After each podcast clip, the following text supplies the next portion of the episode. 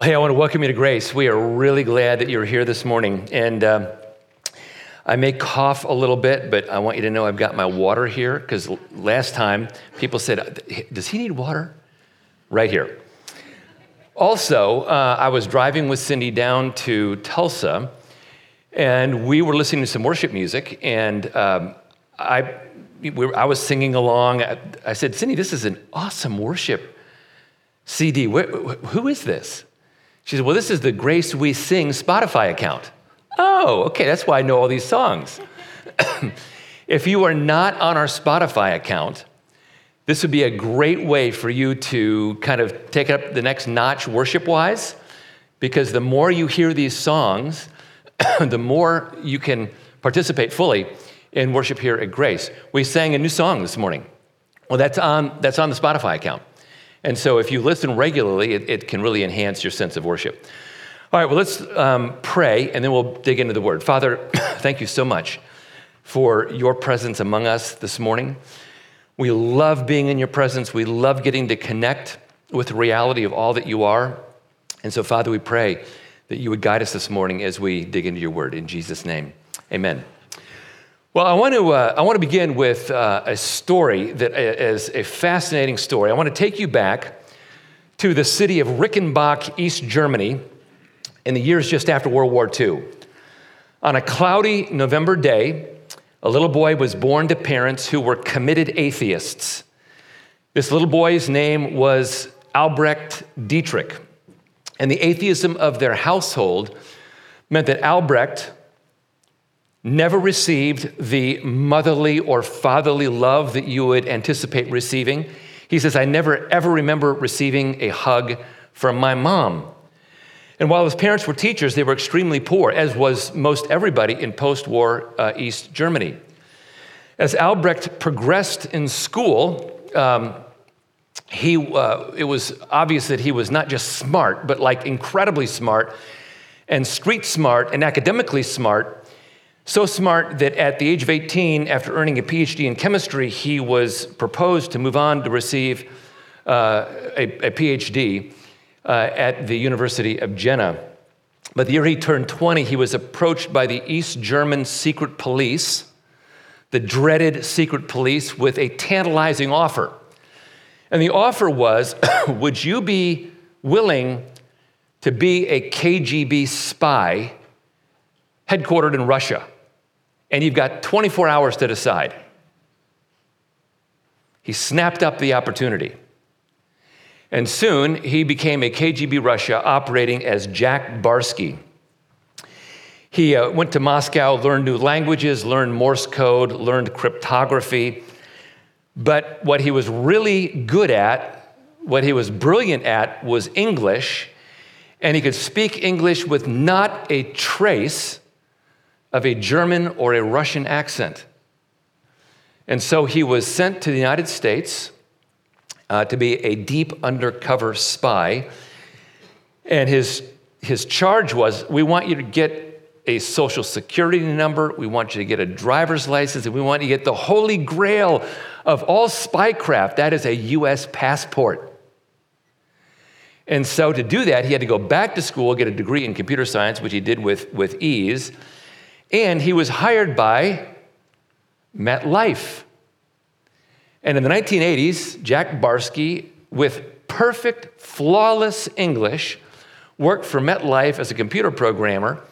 And he would send back computer code back to Russia because computer programmers wanted to know all about that, that code.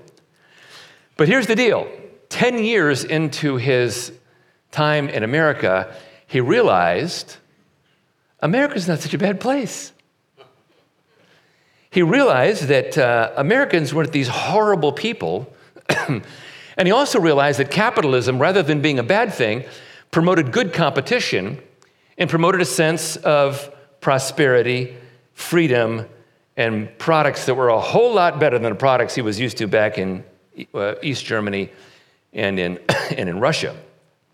So gradually, his love for the communist dream was replaced by a love for the American dream, which was freedom freedom to do what you want to do.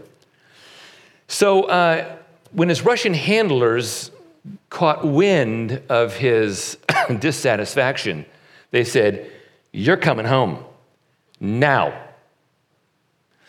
Well, by this time, he had an 18 month old daughter. And for the first time in his life, he understood something about unconditional love. He said, I'm not coming home. He said, I have AIDS. He didn't, but he said, I have AIDS. Russians back in the 80s were terribly afraid of AIDS. I have AIDS. I don't want to affect anybody in Russia with AIDS, so I'm not coming home. So now, now he's a, uh, like a deep undercover spy with no nation. He's not a citizen of the US. He certainly is being rejected now by the Russians and by the Germans. What do you do? Well, the FBI figured out who he was in 1994, and they arrested him in 1997. But along the way, something amazing happened to Jack Barsky. He was working for another insurance company, and he interviewed an assistant named Shauna, and Shauna was from Jamaica. And Shauna said, If I'm hired here, I just want you to know I am a follower of Jesus, and I intend to live out my Christian faith in this office. Is that okay with you? And Jack Barsky said, Yeah, that's fine with me. Over the next year, she lived out her life in such a, an incredibly winsome way that Jack was attracted toward the Christian faith. He received a copy of C.S. Lewis's Mere Christianity. and you know what happened? He became a Christian through the most unlikely person, a Jamaican born immigrant who came to New York, leads an ex KGB spy to Christ. When he shared his testimony the church for the first time, people were just astonished, saying, That can't be the case. Well, it was the case. There's Shauna. She's the bringer of the good news. And he went on to write a book called Deep Undercover. It is a fabulous book. I recommend it highly. Now, Jack goes all over the place as an ex KGB spy, giving lectures. There's a spy museum in, in Washington, D.C. I don't know if you knew about that. There's an amazing place, a spy museum. He gives lectures at the spy museum, and he actively shares his faith in Jesus Christ. now, as I read the book, I reflected on how easy it is for Christians in America to forget the power of the good news.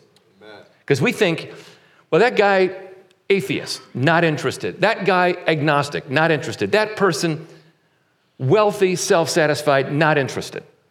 And so we assume, well, I'm not going to share the, they're, they're probably not interested in what I have to say. And I think the evil one loves to make us afraid of sharing the message. And yet, as I read this book, it reminded me in a new way that there are people out there, people that you know, people that are very far from Christ, in whose life God is working powerfully, in whose life God is wanting to make supernatural changes. And if we would just get the good news out, those are the people who will respond. So, what I want to do this morning is I want to talk to you about something that I think should be a worthy goal in the year 2020, and that is that we would be more proactive at sharing our faith. And I want to show you this from um, Luke chapter 19, verses 1 through 27. As we often do, we'll look at the story, tease out the big idea, and look at some applications. The story is a fascinating story. The story is about Zacchaeus, and after leading Zacchaeus to himself, Jesus tells a parable to illustrate what he's just done. So here's the story uh, of how Zacchaeus comes to Christ. In Luke 19, the story opens, and Jesus has been going down to Jerusalem. He's doing miracles, he's teaching, uh, he's doing these amazing things that are attracting a big crowd. And they're almost done with their journey. They have to go the last 17 miles, which is the infamous trail of blood, the Jericho Road. So dangerous was this place that nobody wanted to do this alone because you were bound to be like beaten up or maybe murdered. And so the Jericho Road was a tough place to be. So before they get to the Jericho Road, they've got to pass through the city of Jericho. And I want you to imagine that there's like this parade route, and people in Jericho are lining the parade route. And Jesus and his, his disciples and the people who are following him are going down the center street of the parade route. And it's a big deal. And there's a guy who wants to see Jesus, but he's really short. His name is Zacchaeus. And you know, you know about this guy. Zacchaeus is short. Now, let's just do a thought experiment here. The guy in the Shroud of Turin, who many people think is Jesus, is five feet seven inches tall. So that was a bit tall in the ancient world because a lot of people were in Israel were like five five, five six. Jesus is five seven. If, if, if that's really him in the shroud of, Turin. if Zacchaeus is short, that means Zacchaeus is 4'11 or 5 feet. Now, if you're 5 feet and Jesus is five seven, that's like me standing next to Russell Westbrook. Okay, I mean, I mean there's, a, there's a sizable difference. Zacchaeus is running along the parade route behind the people. He climbs up a sycamore tree. Why a sycamore tree? Well, if you look on the screens, you can see that a sycamore tree has plenty of places for you to hide. And here's Zacchaeus climbing up this sycamore tree, getting up in the tree, wanting to, wanting to peer down and see Jesus. He is the most hated and one of the most powerful people in the city, acting like a little kid. I got to get up in the tree and see Jesus. So Jesus is walking along the parade route. Jesus stops underneath the sycamore tree. Zacchaeus. So Zacchaeus now is busted. Here's this big, important person acting like a little kid up in a tree, hiding behind the leaves. And he just got, he just got busted. And you can't imagine how, how embarrassing this was. And Jesus says, Zacchaeus, come on down. I'm, I'm coming to your house. And all the religious leaders were just like, oh, I'm, I'm, they were so angry. They were livid over what just happened. It's not like Jesus is going to the local Starbucks, you know, or the or Outpost coffee shop here in town. He's going to Zacchaeus' house. He's going to eat on cups that Zacchaeus drank out of. He's going to eat off of plates that Zacchaeus ate off of. He is going to become defiled by this hated tax collector and sinner. That's what the Pharisees thought. But why would Jesus reach down into what they thought was the dark underbelly of society? Why would he do that? What's his purpose in doing that? Why does he have to go after somebody who is on the outs, societally speaking? Well, because his mission is to seek and to save the lost. and Jesus gives that mission after telling Zacchaeus he's going to his house. And I think on the way to the house, Jesus says, For the Son of Man has come to seek and to save that which was lost. I love the way Jesus expresses this because Jesus loves people who are broken. He loves people who are depressed and anxious and let down by life. He loves people who have been passed over by life. He loves people who are crushed. He loves people who've endured tragedy and sadness and failure. Those are the people he reaches out to. And here's this short tax collector, hated by literally everybody in the city. And that's the guy Jesus goes after. Why?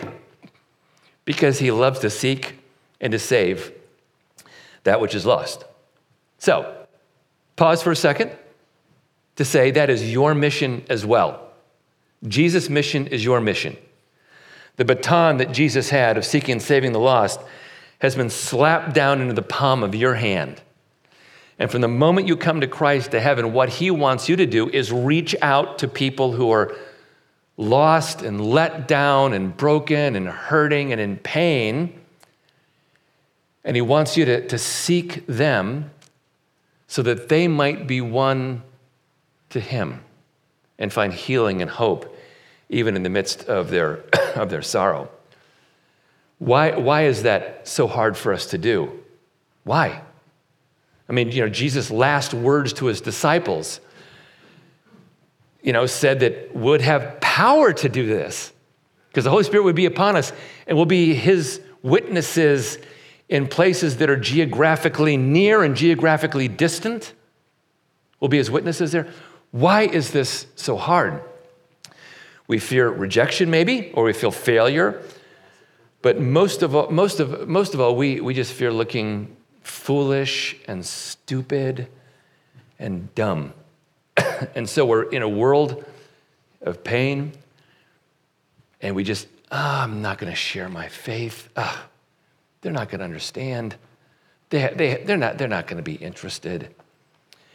And Jesus knows we feel this way, so Jesus gives us a parable to tell us how we should think during this time. In the parable, it's called the parable of the minas, and here's how the story begins. Because there are people, you know, who are thinking about, I'm, I'm not going to go seek and save the lost. That, that guy, that's his mission. I'm, I'm not, I'm not going to go do that. So to motivate us, he gives us the parable. So here, here's, the, here's the parable. There was this great nobleman who had the opportunity to become a great king. So the nobleman goes off to a distant country to receive a kingdom and then return to rule it. Meanwhile, back in his home country, the people don't want him to be the king. So they send a delegation after the guy who wants to be king. And they say to the authorities, We do not want to have this man rule over us. Now, the moment Jesus said this, everybody pressed forward to listen to his words because he's talking about a current event. After Herod the Great died, his son Archelaus was to receive the kingdom. Herod Archelaus was crazy. He was, he was a nutcase. On a whim, he killed 3,000 people just because, because. So Herod the Great dies. He goes to Rome to Caesar to try to receive the kingdom of Judea. Meanwhile, people from Israel, they go to Rome. They say, we, we, do, we do not want this man to rule over us. Don't let him do this. And so this was in, this is like a big current events kind of a thing. And, and every person who heard Jesus say this, they're listening. and now Jesus applies this to himself. In the story, Jesus is the nobleman. He, he dies on the cross, he rises from the dead, he ascends to heaven. According to Daniel 7 13 and 14, he receives the kingdom. According to Philippians chapter 2, he receives the name that is above every other name. And just like there was a delegation following Archelaus to Rome saying, We do not want to have this man rule over us, there are many people here on this earth who say, We do not believe in Jesus. We do not want this Savior to rule over us. You know who those people are. I mean, we, you, you know that atheists have said this for years. There's, they say there's no God, there's no meaning, no value, no purpose. They do not want Jesus to rule over them. The atheist worldview and every other materialist worldviews like communism, fascism, progressivism as a, as a brand of ism. I, I don't want Jesus to rule over me. He has no right to. We see this with, uh, with Islam. Um, Muslims don't want Jesus to rule over, over them. They, they, believe that there was a person named Jesus. They believe, uh, ironically, that he was a prophet, that he was a good person, that he did miracles. Um, but they don't believe that he died on the cross for sin. They don't believe that he rose from the dead. They will not have Jesus rule over them. And you see this um, with many casual non believers. They would say, you know, Christianity is cool and all, but, you know, um, I'm not going to live my life based upon the principles of Christ. We will not have this man rule over us. And so in this parable, Jesus is assuming that he is going to divide the world, sharply divide the world. Some will love him, others will hate him. Some will worship him, others will reject him. Very, very few people will be neutral. And if they are neutral, they're not neutral for long. So, if that's the case, what should we as followers of Jesus be do- doing during his two comings, his first coming and his second coming? What should we be doing? If Jesus is sharply dividing the world, what should we be doing during these first two comings? What should our, our modus operandi be? What should our, the habit of our life be? Well, the plot line continues in the parable in verse 13 because the nobleman calls 10 of his servants together and he gives to each one of them a mina. And some of the versions, it means, it, it says a pound. A mina or a pound was a unit of measure equaling about $12,000 in today's economy. It's, it's, a good amount of money. It's not, you know, it's not millions, uh, but it's a substantial amount of money. And he says, I want you to do business with that mina until I return. So now we're faced with a problem because a similar parable is in Matthew chapter 25, parable of the talents. So he asked the question okay, uh, is the mina and the talent the exact same thing? In Matthew 25, we got the parable of the talents. Luke 19, the parable of the minas. So I'm going to say that they're completely different. In Matthew 25, three slaves re- re- receive three different amounts of money. In Luke 19, it's the same amount of money. In Matthew 25, the slaves say, I made your money grow. In Luke 19, the slaves say, Your money grew all by itself. In Matthew 25, the two slaves are equally commended. In Luke 19, only one guy is commended, the guy with a big return. So the differences, I think, reveal something, and what they reveal is this the thing to be managed is different. In Matthew 25, it's our talents. In Luke 19, it's different, and I believe, based upon the context, like Zacchaeus coming to Christ, the mina represents the gospel the gospel message. That's the one thing that all of us have as followers of Jesus that is completely equal. I have the gospel message, you have the gospel message, Martin Luther had the gospel message, Billy Graham had the gospel message, my little granddaughter has the gospel message. All of us, no matter our station in life or geographically where we live, we have the same thing, the gospel message, and we are challenged to do business with that message until Jesus returns. So that raises a question. The question is all right, what's the gospel that we're supposed to do business with?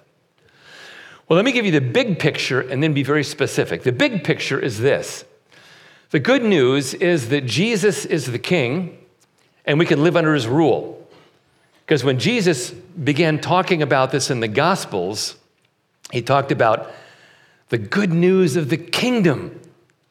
And the idea was that I'm the king, the king is here, and you can live under my rule. But how do we do that? To do that, we have to turn to 1 Corinthians chapter 15, verses 1 through 5. And Paul gives us a very tight definition of the gospel in 1 Corinthians 15. And I'm going to paraphrase it, and the paraphrase is this The good news is that Jesus, the infinite Son of God, died on the cross for our sins.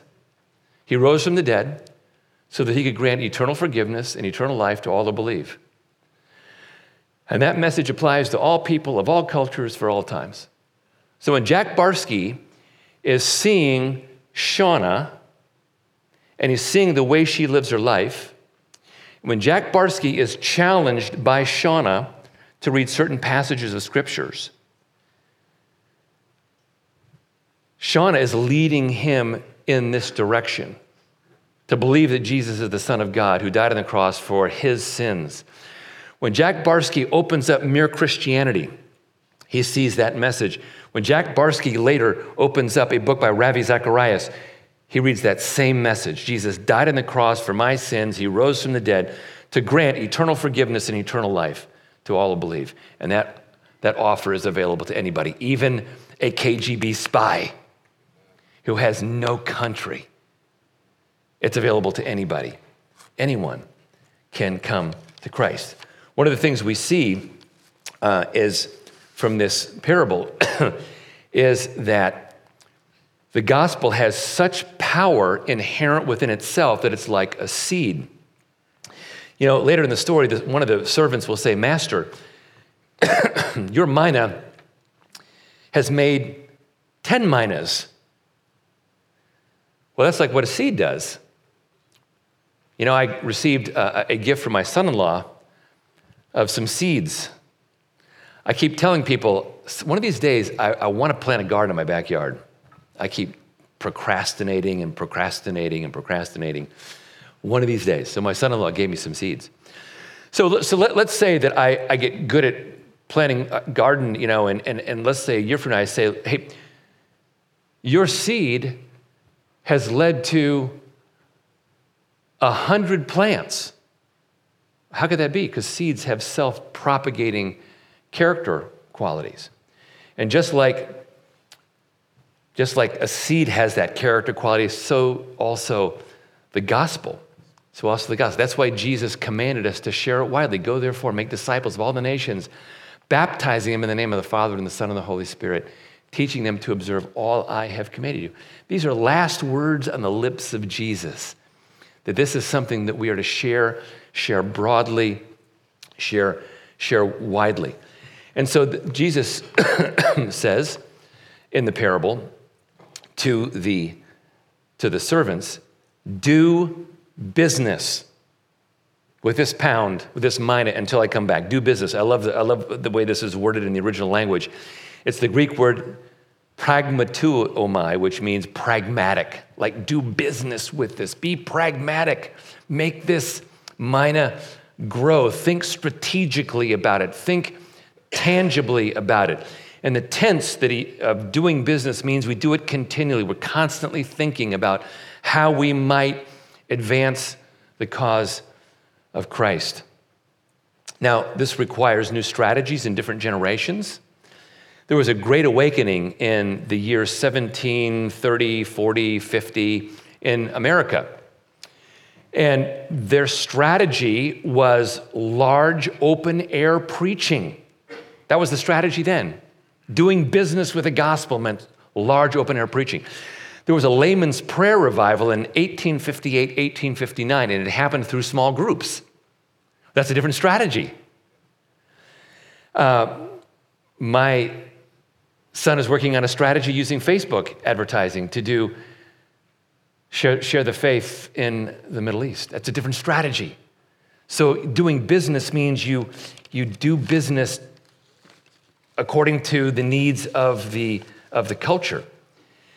Now, there will be an accounting because in Luke 19:15, uh, when the nobleman returned, he called his slaves to them and wanted them to give an accounting for what they had done with, with the pound. When does our accounting take place? It, take, it takes place at this event called the judgment seat of Christ. At the judgment seat of Christ, you will be evaluated by the risen Christ and he will look at all the things you have done from salvation to heaven. He'll look at the way you've managed your money.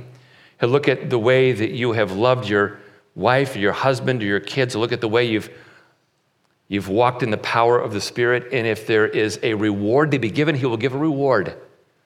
One of the criteria for those rewards are going to be what did you do with the gospel that I gave to you? What did you do with that? Like beginning with your family.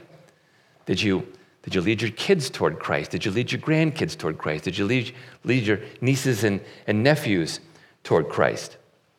And so the nobleman calls the slaves in to give an, an accounting.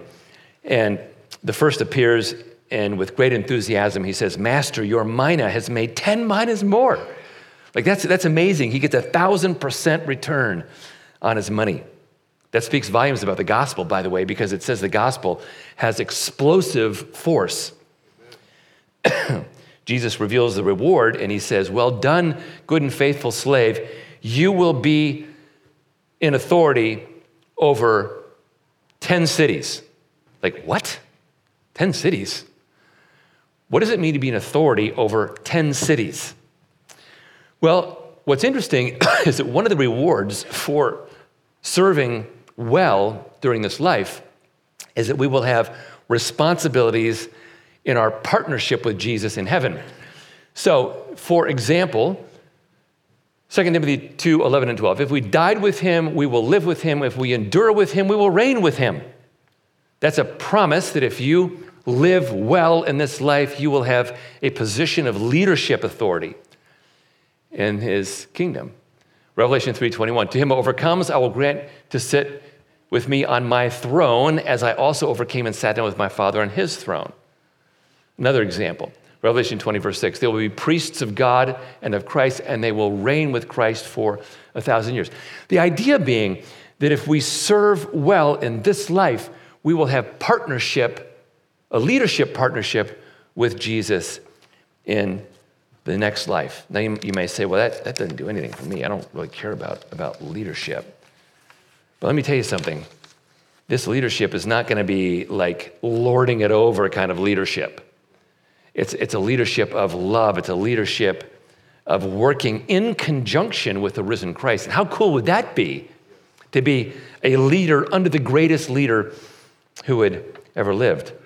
Not everybody's going to receive the same kind of reward, though, because the third slave comes in, and the third slave took his, his, his mina, wrapped it up, went to the backyard by the light of the moon, dug this hole, buried it down there, tamped it over. And what, what happened to the mina? Well, it, it couldn't do anything because the explosive force is only explosive if it's done business with. And so nothing happened. And it's possible for us to lose reward. If any man's, this is 1 Corinthians 3, if any man's work which he has built upon it remains, he will receive a reward. If any man's work is burned up, he will suffer loss, but he himself will be saved, yet as through fire.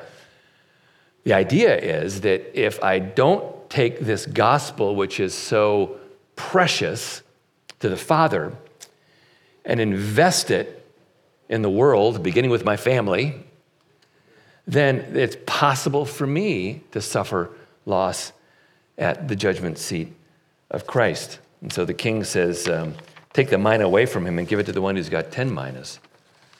So that's the story and the parable. What's the core idea? The core idea is about the blessings of seeking the lost. And here's, here, here it is in a nutshell.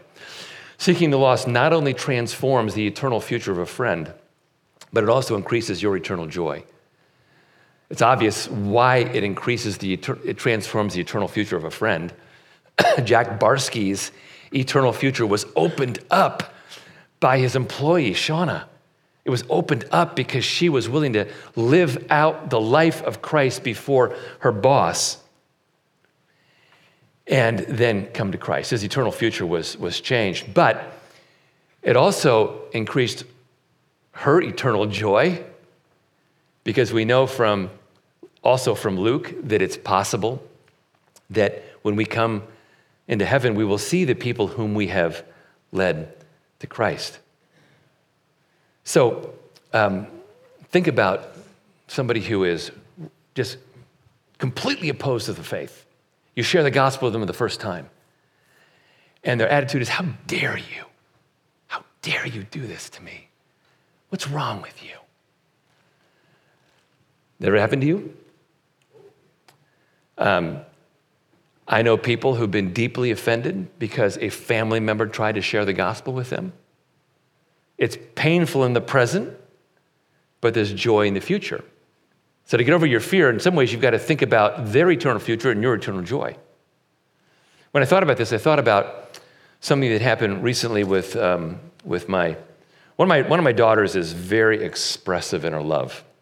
I'm pretty expressive in my love, though, for, for them as well. But one of my daughters called me, called me a while back, and, and um, and she said something very, very honoring to me. And uh, to put this in context, um, you know what the teenage years are like. You know, it's it's like as a mom or dad, you can do no wrong up until age 10, and then like age 11, it gets a little iffy, and then like age 13, it's like you're you're an idiot. You know nothing. I don't care if you bore me and, and are raising me. You, you know nothing. That's that's the way a lot of kids are. Certainly the way our kids kids were. Um, but then, you know, our kids get into the 20s, and all of a sudden, huh, mom and dad are, they might have something going on up here. um, so last, last month, one of our girls said, um, she said, Dad, you know, when I was born into your family, I, like I hit the lottery of life. I hit the jackpot of life. Thank you. Okay, so I'm like massively honored, you know, by her saying that. But, you know, I'm instantly thinking back to this time, this time, this time, this time, this time, when there was no possible way that would ever emerge from her lips, right? So, what am I doing with my, with my, my kids, you know, during those growing up years? I'm leading them as best I can in light of their future joy. So, what are you doing when you're sharing the gospel with somebody who is opposed to what you're saying? You're overcoming your reticence by thinking about their eternal joy along with your eternal joy as well. And so, with that in mind, let's take a look at some takeaways. Three things you can do on a regular basis to seek the lost. Number one, invest in relationships with those who are far from Christ.